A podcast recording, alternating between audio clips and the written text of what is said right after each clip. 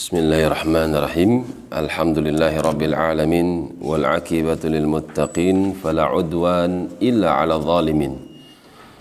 Asyhadu an la ilaha illallah wahdahu la syarikalah wa asyhadu anna Muhammadan 'abduhu wa rasuluhu wa ba'd. Masih di dalam surah Az-Zumar sampai pada firman Allah Subhanahu, "Inna anzalna 'alaikal kitaba lin-nasi bil haqq." Allah berfirman kepada nabinya alaihi salatu wassalam, sungguh aku telah turunkan kepadamu kitab, yaitu Al-Quran Al-Karim, di mana Al-Quran diturunkan kepadamu agar kau sampaikan kepada mereka manusia. Bilhaq, dia Al-Quran membawa kebenaran, kebenaran bagi seluruh manusia, jin, agar mereka mengikutinya.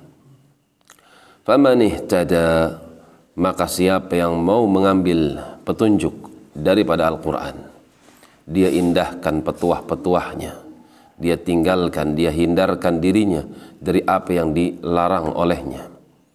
Fali nafsih, maka kebaikannya, kemaslahatannya, manfaatnya itu kembali kepada dirinya. Wa man dhal, akan tapi siapa yang berpaling, dia memilih jalan selain daripada Al-Quran, menyimpang.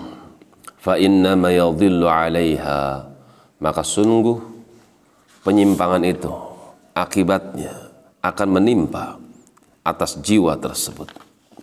Wa ma anta 'alaihim biwakil, adapun engkau ya Muhammad sallallahu alaihi wasallam, aku utus engkau bukan untuk mengawasi gerak-gerik mereka, bukan untuk mewakilkan apakah orang ini sudah menerima atau belum, kenapa orang ini tidak mau menerima, itu bukan urusan engkau.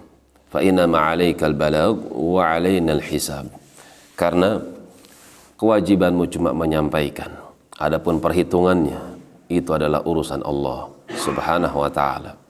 Maka siapa yang mengambil petunjuk dari Quran, maka kebaikan untuk orang tersebut, dan sebaliknya siapa yang memilih jalan selain daripada Al-Quran, maka akibatnya dia sendiri yang akan mendapatkannya. Demikian, wallahu ta'ala alam bis-shawab.